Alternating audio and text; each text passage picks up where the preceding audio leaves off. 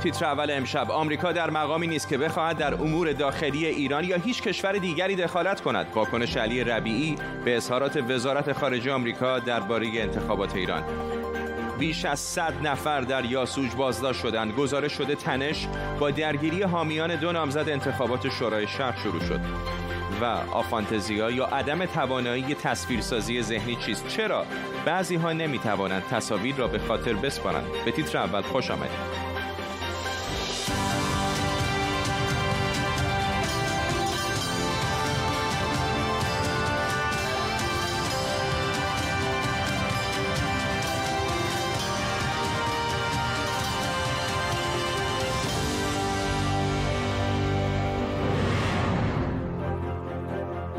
سلام به شما. نت پرایس سخنگوی وزارت خارجه آمریکا گفته انتخابات ریاست جمهوری در ایران آزاد و عادلانه نبود و ما فرایند انتخاباتی ایران را از پیش مهندسی شده می‌دونیم. در پاسخ علی ربیعی سخنگوی دولت ایران این اظهارات رو دخالت در امور داخلی ایران خونده. ما این اظهار نظر رو مستاق کامل دخالت در امور داخلی ایران و مغایر قوانین بین المللی می‌دونیم. اون رو محکوم می‌کنیم. دولت آمریکا در جایگاهی نیست که صلاحیت اظهار نظر درباره فرایند انتخابات در ایران و یا حتی کشور دیگه رو داشته باشه.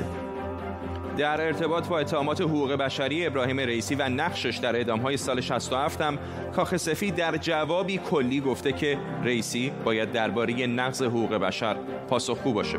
در طول برنامه به کمک تیمی از کارشناسان و خبرنگاران این خبر و خبرهای دیگر رو بررسی می‌کنیم. پیش از همه اما بریم به واشنگتن دی سی. همکارم محمد غلام ابوالفضل از پایتخت آمریکا به ما پیوسته.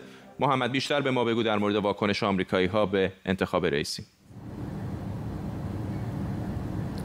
فرداد واکنش ها و تحلیل ها در آمریکا در رسانه آمریکا بسیار متفاوت و گاهی ضد و نقیزه به طور مثال نت پرایس و خانم جنساکی سخنگوی وزارت خارجه آمریکا و سخنگوی کاخ سفید در جای گفته بودن که ما نگران انتخاب رئیسی برای مذاکرات نیستیم به خاطر اینکه تصمیم جای دیگه گرفته میشه. اشاره اونها به تصمیم گیری علی خامنه ای در مورد مذاکرات هست. ولی دوباره اونها مثلا نت پرایس گفته بود که ما شرایط انتخاب شدن رئیسی رو برای ورود به مذاکرات در نظر خواهیم گرفت. در جای دیگه دولت آمریکا اعلام کرده که ما بعد از مذاکرات هسته‌ای به سراغ مسائل حقوق بشری در ایران خواهیم رفت. و یا وقتی که رئیسی اشاره کرده بود که ما فراتر از مسائل هسته‌ای نخواهیم رفت برخی تحلیلگران حامی ترامپ و تندروها گفته بودند که این نشون دهنده اینه که ایران با حسن نیت وارد گفتگوها نخواهد شد. در مجموع اینکه تحلیل ها بسیار متفاوته و بسیاری اشاره می‌کنن به اینکه این احتمال وجود داره که توافقات به این سادگی که دولت آمریکا وانمود می‌کنه پیش نره و به نتیجه نرسه. ممنونم از تو محمد غلام ابوالفضل همکارم از واشنگتن دی سی با ما. در مورد روابط تهران واشنگتن مسئله انتخابات ایران و نقض حقوق بشر تنها چالش نیست که با روی کار اومدن ابراهیم رئیسی مطرح شده. آینده مذاکرات احیای برجام در دولت جدید هم موضوعی که بهش پرداخته شده. هرچند به نظر می‌رسه که دو طرف ایرانی و آمریکایی به خوبی می‌دونن که تصمیم گیرنده نهایی در مورد این مذاکرات در ایران کیه.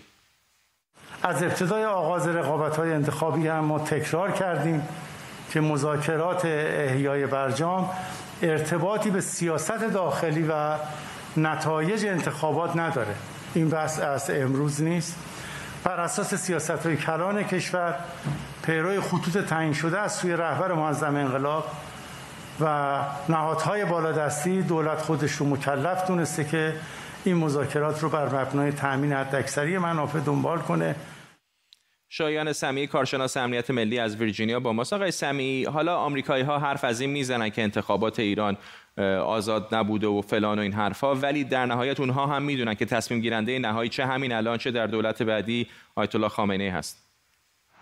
با درود خدمت جناب عالی بایستی عرض می‌کنم بله کاملا همین این چنین هست و این رو ما فراموش نکنیم که روی صحنه یک چیزهایی گفته میشه ولی پشت صحنه و مذاکراتی که پشت صحنه اتفاق میفته خیلی مسائل دیگری رو بیان می‌کنه. به طور اشد بایستی عرض بکنم که این چیزی که آقای ربیعی الان اشاره کردن و اون چیزی که آقای عراقچی یکی دو روز پیش گفتن که ما به پایان نزدیک شدیم نشانگر این هست که علیرغم اون چیزی که آقای رئیسی اعلام می‌کنن که ما سر هیچ مسئله دیگری گفتگو نخواهیم کرد آقای خامنه ای چراغ سبز نسبت بقیه مسائل رو هم داده. اگر نه ایران نمی‌تونست در وین بخواد به نتیجه برسونه مسئله رو. و ما رو به این امر میرسونه اون چیزی که آقای رئیسی میگن با اون چیزی که به قول خود آقای خامنه ای در مجامع بالاتر تصمیم گیری شده بسیار متفاوت هست. ممنونم از شما. شایان سمیعی کارشناس امنیت ملی از ویرجینیا در آمریکا. با ما می‌دونید که امروز ابراهیم رئیسی در اولین سفرش در ایران به مشهد رفته و تصاویر زنده هم که می‌بینید مربوط به همین شهر هست. حرم امام هشتم شیعیان امام رضا. جایی که ابراهیم رئیسی در پیش هم در اونجا سخنرانی می‌کردم. همونطور که می‌بینید به نظر نمیاد که پروتکل های مربوط به کرونا خیلی رعایت شده باشه. آقای رئیسی در همین سخنرانی که در مشهد داشت کمی پیشتر گفت که سعی خواهد کرد که در دولت جدید از واکسن های کرونای ایرانی استفاده کنه. تصاویر زنده رو می‌بینید از دوربین های مدار بسته از حرم امام هشتم شیعیان که اتفاقا امروز میلاد او هم هست و ابراهیم رئیسی رئیس جمهوری منتخب جدید جمهوری اسلامی کمی پیشتر در همینجا سخنرانی کرد و گفت حتی آنهایی که با من مخالف هستند هم باید در دولت من همکاری بکنند در مورد کرونا هم گفت که او از واکسن های کرونای تولید داخل استفاده خواهد کرد. به یاد دارید کمی پیشتر رهبر جمهوری اسلامی هم گفته بود که واردات واکسن های کرونای ساخت بریتانیا و آمریکا باید ممنوع بشه. تصاویر زنده رو می‌بینید از حرم امام هشتم شیعیان در مشهد. خب نتایج انتخابات شوراهای شهر و روستا هم اعلام شده و میزان مشارکت در اون در استانهای مختلف طبیعتا متفاوت بوده. استان کوکوریر و بویراحمد از مناطقی بوده که بیشتری مشارکت رو داشته و دیروز هم به یاد دارید شاهد درگیری های در یاسوج در اعتراض به نتایج انتخابات شوراها بودیم. استانهای سیستان و بلوچستان و ایلام هم از استانهایی بودند که مشارکتشون بیشتر از 60 درصد بوده. در تهران آرای باطله که با نامزدهای ریاست جمهوری رقابت می‌کرد و دوم شد در انتخابات شورای شهر هم دوم شده. در حالی که نفر اول یعنی مهدی چمران 486 هزار رأی آورده حدود 414 هزار هم آرای باطل ثبت شده. به این ترتیب شورای شهر حالا در اختیار جناح اصولگرا قرار گرفته و به احتمال زیاد شهردار جدید تهران هم از همین جناح از راه می‌رسه. احسان مهرابی روزنامه نگار از برلین آلمان. با مساق مهرابی اینقدر این روزها فکرمون مشغول انتخابات ریاست جمهوری بود خیلی به بحث شورا نپرداختیم نه اینجا نه در رسانه های دیگر. چه تصویری میشه دید از کسانی که انتخاب شدن؟ انتخابات شورا در شهرهای بزرگ معمولا متأثر از انتخابات ریاست جمهوری است و در شهرهای کوچیک به نوعی ناشی از رقابت‌های منطقه‌ای و قومی.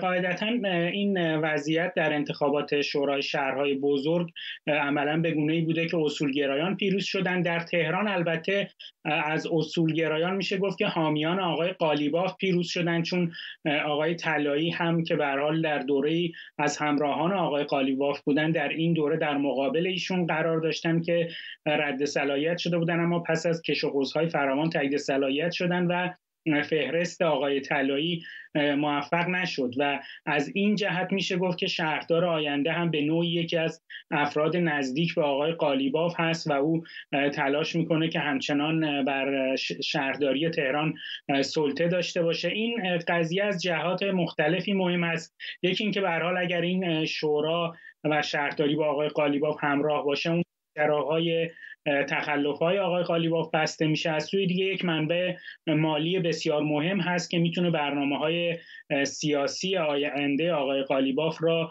ساپورت مالی بکنه. ممنونم از شما. احسان مهرابی روزنامه‌نگار از برلین آلمان با ما. همین انتخابات شوراها در یاسوج هم تنش به وجود آورده. دادستان یاسوج بازداشت بیش از 100 نفر رو در روز انتخابات ریاست جمهوری در شهر یاسوج تایید کرده و گفته در حال حاضر بیشتر بازداشتی ها به قید وسیقه آزاد شدن و پنج نفر هنوز در بازداشت به سر می‌برند. او گفته نماینده فرماندار و از اعضای هیئت اجرایی هم جزو بازداشتی ها بودند در خصوص بازداشتی ها بازداشتی های ما بازداشتی های پیشگیرانه بود. ما اون برخورد هایی هم که داشتیم با بعضی خیلی تعداد محدودی هم بوده.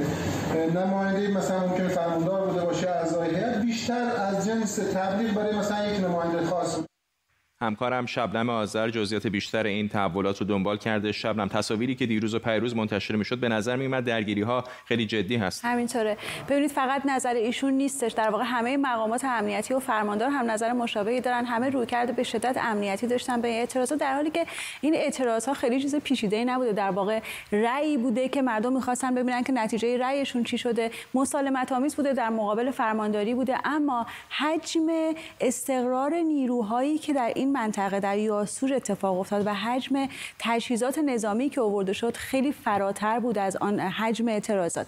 اما مسئله اصلی چیه؟ مسئله اصلی اینجاست که آقای فرماندار آقای احمدی تازه سه ماه که منصوب شدن به این سمت و در این سه ماه در واقع به نظر می‌رسه که می‌خوان نشون بدن که خب مردم نمی‌تونن که به هر موضوعی اعتراض کنن و در واقع دارن ضربه شستی نشون میدن. اما موضوع بعدی این که نامزدهایی که انتخاب نشدند آقای یوسفی آقای قائمی اینها کسایی هستن که قدم شدن و گفتن که نه ما می‌خوایم رأی مردم رو در واقع پس بگیریم و ببینیم که چه اتفاقی افتاده.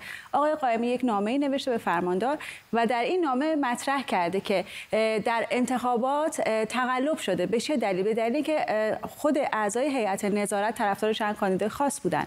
از طرف دیگه رأی به طور علنی خرید و فروش می شده و موارد دیگه. و از فرماندار سوال کرده همه این مستندات ما در اختیار شما گذاشتیم. چرا تا این لحظه با مردم به این شکل برخورد کردید و جواب ما رو ندادید؟ ممنونم از تو. شبنم آذر همکارم اینجا در استودیو و تصاویر درگیری ها رو هم در یاسوش پشت سر شبنم می‌دیدید. خب بپردازیم به چند خبر مربوط به کرونا. اول از ترکیه شروع کنیم جایی که رجب طیب اردوغان اعلام کرده از پنجشنبه هفته آینده ممنوعیت رفت آمد در کل این کشور برداشته میشه. با این حال طی 24 ساعت تست 5294 نفر مثبت بوده و وضعیت 429 نفر از اونها وخیم گزارش شده. با فوت 51 بیمار دیگه فقط در یک روز حالا شمار قربانیان کرونا در ترکیه به 49236 نفر رسیده. در ایران وزارت بهداشت از مثبت بودن تست 11716 بیمار جدید مبتلا به کرونا طی 24 ساعت گذشته خبر داده و گفته 116 بیمار دیگه مبتلا به کرونا در 24 ساعت گذشته جانشون را از دست دادن. حالا شمار قربانیان کرونا در ایران مطابق آمار دولت به بالای 83 هزار نفر رسیده.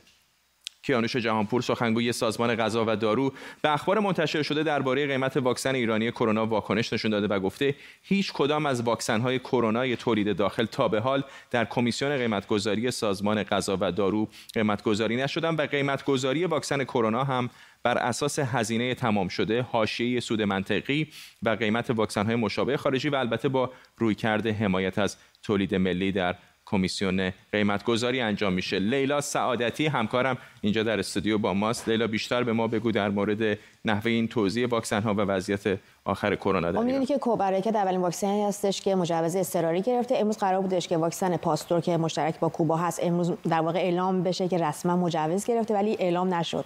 ولی الان من دیدم که این کوبرکت و پاستور که به زودی در واقع واکسیناسیون با اینا آغاز خواهد شد اعلام کردن که قیمت 8 دلار و 3 سنت به سازمان غذا دارو پیشنهاد دادن. از آسترازنکا گرونتره خیلی گرونتره. ولی نزدیک به سینوفارم هست. ببین پلتفرم کوبرکت شبیه سینوفارم هست. بسیار از تجهیزاتش رو ستاد اجرای فرمان امام از چین آورده. شبیه اون هم هست. الان من دیدم که در واقع سینوفارم چین حدود بین 10 تا 15 دلار میفروشه. چیزی که من فهمیدم اینه که برای ایران قیمت 10 دلار در نظر گرفته. اگه حساب کنیم کوبرکت خیلی نزدیک به سینوفارم چین هست. در واقع شبیه به اون هست. چیزی که من دیدم اینه که در واقع دو دوزش اگه با دلار الان حساب بکنی 24 دلار 24 هزار. آره دقیقاً. میشه مثلا دو دوزش میشه 400 هزار تومان دیگه تو ایران. بعد کوپاستار هم دقیقاً شبیه به اینه. در حالی که سوبرانای دو کوبا که همین کوپاستار دارن انجام میدن اصلا پلتفرمش فرق می‌کنه و اون در موقع نو ترکیب است. این قیمتی هستش که این. اما آقای شهریاری عضو کمیسیون مجلس همون آذر ماه که واکسن سازا ایرانی اعلام کردن که ما داریم واکسن می‌سازیم گفتش که این واکسن سازا با سازمان غذا و دارو جلسه گذاشتن و قرار شده که 60 درصد قیمت تمام شده یک واکسن خارجی رو به واکسن در واقع قیمت واکسن ایرانی باشه. اگه واکسن خارجی 10 دلاره ایرانی مثلا میشه 6 دلار. ممنونم از لیلا سعادتی همکارم اینجا در استودیو با ما. خب بپردازیم به یک خبر اقتصادی از ایران. اگر زن باشید و فارغ و تحصیل دانشگاه پیدا کردن کار در مقایسه با مردان در همین شرایط براتون سختره بیایید به آماری که تازگی ها در مورد بیکاری در ایران منتشر شده نگاهی بندازیم. در سال 1399 در مجموع یک میلیون و ده هزار نفر از جمعیت شاغل کشور کم شده. در این جدول میزان کاهش افراد شاغل در سال 99 نسبت به پارسال رو می‌تونید ببینید. همونطور که مشخصه این کاهش در بخش خدمات از همه بخش‌های دیگر بیشتر بوده. در این میان سهم زنان بیکار شده البته بیشتره. این آمار رو ببینید. این میزان کاهش جمعیت شاغل در سال 99 نسبت به سال 98 از حدود دو میلیون و 140 هزار نفری که از بازار کار خارج شدن بیشتر از یک میلیون و دویست و هشتاد و چهار هزار نفرشون زن بودن. این در حالیه که تعداد مردان شاغل در بخش مختلف صنعت و خدمات خیلی بیشتر از زنانه و از طرف دیگه فرصت شغلی برای زنان تحصیل کرده هم تقریبا دو برابر و نیم کمتر از مردانه. بحران کرونا باعث شده خیلی ها کارشون رو از دست بدن اما بر اساس این آمارها نابرابری جنسیتی اینجا هم دوباره خودش رو نشون میده و باعث شده پارسال زنان خیلی بیشتر از مردان بیکار بشن. احمد علوی اقتصاددان از استکهلم سوئد با مساق علوی به نظر میاد که هرچند کرونا همه رو در واقع تحت تاثیر قرار داده ولی حتی در بازار کار هم زنان در ایران قربانی بزرگتری بودن از مردان. بله همینجوره. و این بر اساس مدل هایی که اقتصاددان ها به کار می‌برن بخصوص اونجایی که مربوط است به بازار کار. معمولا وقتی رشد اقتصادی یک نوع پیشرفت اقتصادی به وجود میاد زنها به کندی و به تدریج و البته با موانع زیادی جذب بازار کار میشن اما در شرایط بحران به سرعت از بازار کار اخراج میشن. خب و البته شمار اونها بیشتره و سریعتر اخراج میشن. بیاد بیاریم که زنها غالبا در بخش خدمات و اون هم خدماتی که واقعا ضروری است کار می‌کنن و نقش اساسی دارن در تولید تولید خدمات و البته در شرایط فعلی ایران با توجه به اینکه بازار کار ایران از استانداردها نرمها و ارزشهای مردانه در واقع تغذیه می‌کنه و اون ارزش ها مسلط هم بر بازار کار طبیعی است که در شرایط مساوی تبعیض وجود داره و موقعی که نوبت توزیع میشه زنها کمتر بهره می‌برن موقعی که نوبت توزیع منفی میشه یعنی از دست دادن میشه زنها بیشتر از دست میدن و از جمله خود این بیکاری چه در حجمش چه در سرعت بیکاری ما این رو شاهد هستیم که زنها در شرایط بحران آسیب پذیرتر هستند نسبت به مردان. اون هم به خاطر استانداردهای مردانه بازار کار. ممنونم از شما احمد علوی اقتصاددان از استکهلم با ما. دوباره تصاویر زنده داریم از حرم امام هشتم شیعیان امام رضا در مشهد. تصاویری که می‌بینید همین الان زنده از مشهد داره مخابره میشه. کمی پیشتر ابراهیم رئیسی که به تازگی در انتخابات ریاست جمهوری ایران پیروز شده در همینجا سخنرانی کرد. حرفای او کم و بیش کلی بود. شاید مهمترین نکته که جلب توجه کرد در حرفای او همین استفاده از واکسن های ایرانی برای مقابله با کرونا به جای واکسن های خارجی بود. این در ادامه همون اظهارات رهبر جمهوری اسلامی هست که گفته بود واردات واکسن های بریتانیایی و آمریکایی باید ممنوع بشه. تصاویر زنده رو می‌بینید از دوربین های مداربسته از حرم امام هشتم شیعیان امام رضا که امروز روز تولد او هم هست در مشهد مقامات وزارت دفاع اسرائیل و شرکت اسرائیلی فناوری دفاع الکترونیک البیت البیت سیستمز اعلام کردند که در حال کار روی یک سلاح لیزری برای مقابله با پهپادها و سایر اهداف پرنده هستند. همینطور گفته شده که نمونه اولیه این سلاح لیزری تا سال 2025 آماده میشه. فرزین ندیمی تحلیلگر امور دفاعی امنیتی در مؤسسه واشنگتن از واشنگتن دی سی با ماست. آقای ندیمی چه هست این سلاح؟ این سلاح یک فناوری جدیدی هستش که اسرائیلیا تونستن به اندازه این لیزر پرقدرت مخرب رو کوچک و سبک بسازن که در یک هواپیمای سسنا کاروان کوچک جا داده بشه. البته به صورت آزمایشی هستش. سیستم نهایی قوی تر خواهد بود. هیچ اطلاعات چندانی در مورد این آزمایش منتشر نشده در مورد قدرت این لیزر نوع لیزر چون می‌دونیم که چند نوع مختلف دارن لیزرها لیزرهای شیمیایی هستن جامد هستن و همینطور گازی. فقط گفته شده که در چند آزمایش از فاصله یک کیلومتری تونستن هواپیمای بدون سرنشین رو با تمرکز پرتو لیزر از بین ببرن. بسیار دستاورد خوبی هستش و در مرحله بعدی اینا می‌خوان که سیستم پدافند هوایی لیزری درست بکنن. با قدرت بالاتر 100 کیلوواتی که بتونن از فاصله 8 تا 10 کیلومتری راکت که از غزه شلیک میشن رو از بین ببرن. خیلی کوتاه. اگه بفرمایید آمریکایی هم یه سیستم مشابهی دارن. اینطور نیست؟ بله آمریکایی چند سالی هستش که دارن لیزر هوابرد رو روی هواپیمای A330 خودشون آزمایش می‌کنن و روی نافهای نیرو دریاییشون هم از سال 2014 آزمایش کردن. لیزرهای با قدرت کمتر مثل یوسف پامسی در خلیج فارس که می‌تونه رو قایق‌ها سوراخ‌ها ایجاد بکنه. ولی هنوز اونقدر قوی نیستن که بتونن خیلی سریع نابود بکنن هدفشون ممنونم از شما. فرزین ندیمی از واشنگتن دی سی با ما. خب تا به حال فکر کردید که تصور ذهنیتون چقدر قویه؟ اگر بهش فکر نکردید از امشب مطمئن مطمئنم که بهش فکر می‌کنید. شاید جواب خیلی از سوالهایی که همیشه داشتید که مثلا چرا قیافه یکی رو که بارها دیدید یادتون نمیاد یا چرا مثلا یکی از همکاراتون جای چیزها رو توی آشپزخونه پیدا نمی‌کنه بگیرید. چشماتون رو چند ثانیه ببندید و توی ذهنتون تصور کنید که یک سیب سرخ توی آشپزخونه است. خب تونستید سیب سرخ رو توی ذهنتون ببینید. اگر آره چقدر جزئیات اون سیبی که توی ذهنتون تصور کردید یادتون مونده؟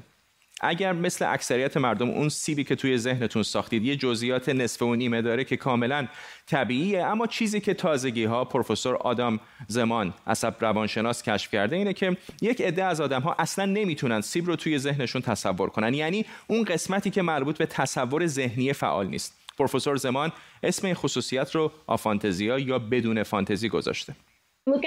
بعد از این آزمایش تصور سیب می‌تونیم به یه مقیاس از یک تا پنج برسیم. اگر تصویر روشن و دقیقی از سیب داشتین میشه یک و اگر اصلا هیچ تصویری نتونستین داشته باشین میشه پنج. حد وسطش هم سه یعنی یه چیزای از سیب ولی نه با جزئیات دقیق را تونستین توی ذهنتون تصور کنین. خب اگه جز این دسته از آدمایی دو هیچی توی ذهنتون نمی‌تونید ببینید نگران نباشید. برخلاف تصور عمومی حتی این موضوع با یادگیری یا خلاقیت ذهنی و هنرها خیلی ربطی نداره و خیلی از معماران و هنرمندان هم آفانتزیا دارن. فقط ممکنه یک کمی توی حافظه تصویری مشکل داشته باشید. اگه آفانتزیا دارین اصلا نگران نباشید مغزتون هیچ اشکالی نداره. هر مغزی کاملا متفاوته و نوع ارتباط در سیستم عصبیش هم با دیگران متفاوت من توی تحقیقاتم به این نتیجه رسیدم که خیلی از هنرمندان آفانتزیا دارن. از طرف دیگه ما تازگی هایپر فانتزیا هم کشف کردیم. یعنی کسانی که تصویر ذهنی خیلی دقیقی دارن. اما از اون طرف یه عده آدم دیگه هم هستن که تصویرسازی ذهنشون اونقدر زیاده که می‌تونن همون سیب سرخ خیالی رو با جزئیات کامل ببینن و بعدش هم به خاطر بیارن. عصب روانشناسان به این گروه میگن هایپر فانتزیا یا اگر بخوایم به فارسی برش گردونیم یعنی داشتن فانتزی زیاد. پروفسور زمان و گروهش در آزمایشگاه عصب روانشناسیشون که چند سالی روی این موضوع کار می‌کنن میگن این کشفهای جدید درباره قابلیت های تصویرسازی ذهن در مغز می‌تونه مقدمه ای باشه برای درک بهتر دیدن در مغز هم با چشم واقعی و هم با چشم فانتزی. همکارم امید حبیبی نیا با پروفسور زمان که روی این قابلیت های ذهن تحقیق کرده گفتگوی کرده که بخشی از اون رو با هم می‌بینیم. کسانی که آفانتزیا دارن یه سری قابلیت ها دارن و یه سری محدودیت ها مثلا ما تازگی ها کشف کردیم که اونا در زمینه به یاد آوردن خاطرات محدودیت هایی دارن. همینطور در به خاطر آوردن قیافه ها هم مشکل دارن. از طرف دیگه ما دریافتیم که اونا خیلی بیشتر به موضوعات علمی علاقه نشون میدن یا شغلشون کارهای علمیه. شاید فقدان تصور ذهنی باعث میشه تا به طرف کارهای انتظایی برن که ذهن را بیشتر درگیر می‌کنه. یک قابلیت کاملا متضاد که اسمش هایپر فانتزیا گذاشتم تصور ذهنی دقیق و با جزئیاته. خب اینجور آدما شاید بیشتر توی کارهای هنری و خلاقانه باشن. البته همیشه هم خوب نیست. مثلا اگه یه خاطره حراس داشته باشین در این صورت اونا با جزئیاتش تصور می‌کنین و به خاطر میارین. در کل جامعه میشه گفت حدود دو تا سه درصد مردم آفانتزیا و حدود 8 8 تا 10 درصد در گروه هایپرفانتزیا هستند و اکثریت هم در حد وسط هستند تحقیقات ما نشون داده که برخلاف تصور آفانتزیا یا تصور ذهنی پایین به کاهش یا کندی یادگیری منجر نمیشه. ما به اونا تستای تشخیصی در زمینه یادگیری دادیم و اونا به خوبی از پسشون بر اومدن حتی می‌دونیم که کسانی که آفانتزیا دارن می‌تونن در زمینه های علمی یا هنری هم موفق باشن. خب میشه فرض کرد که اونایی که هایپر فانتزیا دارن ممکنه توی بعضی از زمینه های آکادمیک و هنری کارشون راحت تر باشه اما موفقیت های علمی و هنریشون در مقایسه با آفانتزیا تفاوت خیلی چشمگیری را نشون نمیده.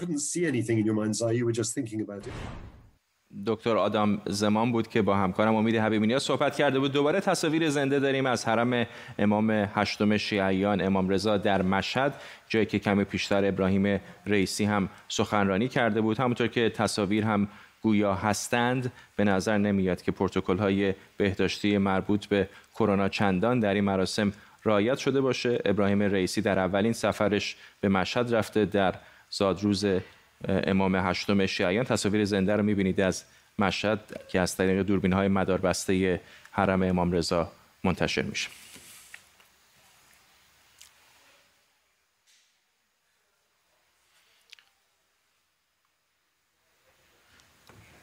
خب ممنون از اینکه با تیتر اول امشب هم همراه بودید. تا برنامه بعدی بدرود.